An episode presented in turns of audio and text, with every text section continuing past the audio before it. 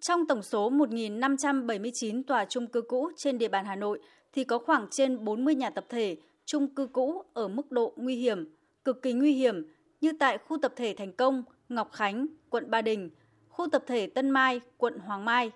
Đây là những dãy nhà đã được báo động mất an toàn, nguy cơ đổ sập vào bất cứ lúc nào, cấp bách cần được sửa chữa, nhưng đến nay vẫn chưa hề thấy động đậy. Và tính chung trên địa bàn thành phố, hơn hai thập niên trôi qua, số lượng chung cư cũ được cải tạo cũng chỉ chiếm khoảng 1%. Đơn cử như khu tập thể Tân Mai, sau gần 30 năm sử dụng, năm 2010, tòa nhà A7 xuất hiện sụt lún, xuống cấp nghiêm trọng. Chính quyền địa phương, ngành chức năng thành phố đã phải gia cố khung sắt từ tầng 1 đến tầng 5 để chống nguy cơ đổ sập. Ông Trần Văn Quang, phường Tân Mai cho rằng việc tu sửa, chống cột chỉ là giải pháp tình thế. Người dân sống trong tòa nhà rất lo lắng về sự an toàn. Hiện tình trạng sụt lún, độ nghiêng của tòa nhà ngày càng nghiêm trọng. Người dân chúng tôi ờ, rất lo lắng về ờ,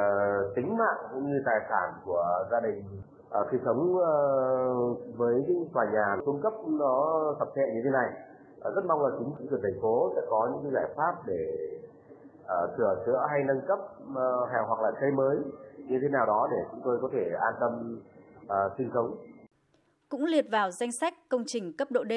công trình hư hỏng nặng, có nguy cơ sập đổ, phải sửa chữa lớn, ưu tiên làm ngay. Nhưng nhiều năm qua, một số hộ dân ở khu tập thể 51 Láng Hạ, phường Láng Hạ, quận Đống Đa vẫn bám trụ trong ngôi nhà sắp sập.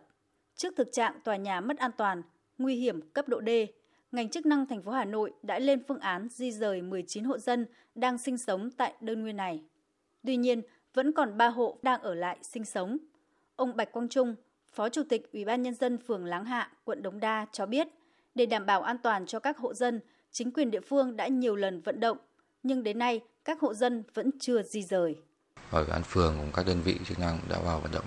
rất nhiều lần đề nghị ờ, các hộ dân di rời đảm bảo an toàn. Phường thì tiếp tục phối hợp ờ, với các đơn vị chức năng tiếp tục vận động các hộ dân. Về phía chính quyền địa phương thì cũng rất mong là thành phố cũng là sớm xây dựng lại cái tòa nhà 51 Huỳnh Thúc Kháng để đảm bảo đời sống cho người dân. Việc cải tạo, xây dựng mới các khu tập thể cũ thời gian qua diễn ra ì ạch do những vướng mắc về cơ chế và thiếu sự đồng thuận của một bộ phận người dân. Trong đó, khó khăn nhất là việc cân đối lợi ích của ba bên, nhà nước, doanh nghiệp và người dân.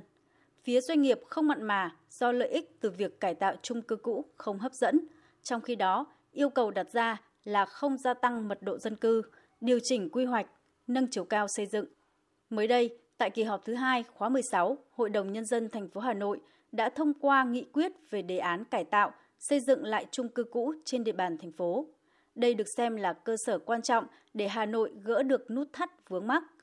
Theo đó, Ủy ban nhân dân thành phố Hà Nội sẽ ban hành kế hoạch tổng giả soát, khảo sát, kiểm định chung cư cũ, đồng thời bố trí nguồn vốn ngân sách dự kiến khoảng 500 tỷ đồng kiểm định, giả soát thực trạng chung cư cũ, nhất là đối với chung cư cũ nguy hiểm, có nguy cơ sụp đổ, chung cư hư hỏng nặng cấp độ D